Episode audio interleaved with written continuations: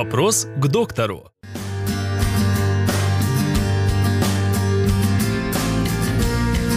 Вызывают ли задержку речи планшеты, компьютеры, телевизоры и тому подобное?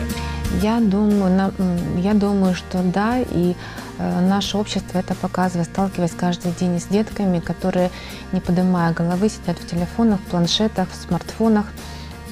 Э, Ребенок э, в любом возрасте должен двигаться, должен а, изучать свое пространство, он должен за- заниматься изучением окружающего мира. Если он сидит в планшете, э, в виртуальном э, мире, Э, у него тогда бедный запас слов, соответственно. Если мы говорим о нормотипичном ребенке, то это бедный запас слов. Он не будет высказываться. Мы очень сейчас часто сталкиваемся с тем, что ребенок 4-5, э, в 4-5, э, го- в 4-5-6 лет не может высказаться, не может описать события из его жизни. Нет достаточно связанной речи. А если ребенок у нас не нормотипичный, если мы видим какие-то отклонения то у ребенка с речью, да, то мы, соответственно, не даем развития речи этими планшетами.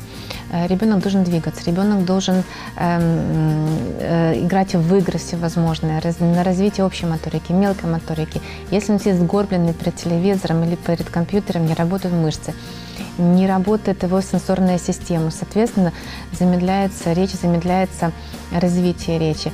Также очень, э, я считаю, губительно действуют э, э, например, игры там, где какой-то автоматический голос да, звучит из компьютера или из планшета.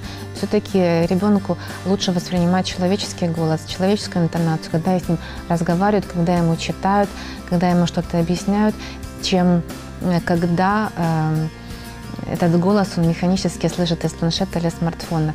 Но опять-таки я не преуменьшаю. Э, Есть очень много, э, не преуменьшаю развитие наших современных технологий. Конечно, есть много игр, например, которые развивают, разви- развивают речь, развивают мышление, память ребенка компьютерных, но их нужно подбирать правильно по возрасту и, соответственно, небольшими давать дозировками э, в течение дня ребенка. Почему нет? Можно, но очень дозированно и правильно подбор э, той информации, которую мы можем донести ребенку через планшет или через смартфон.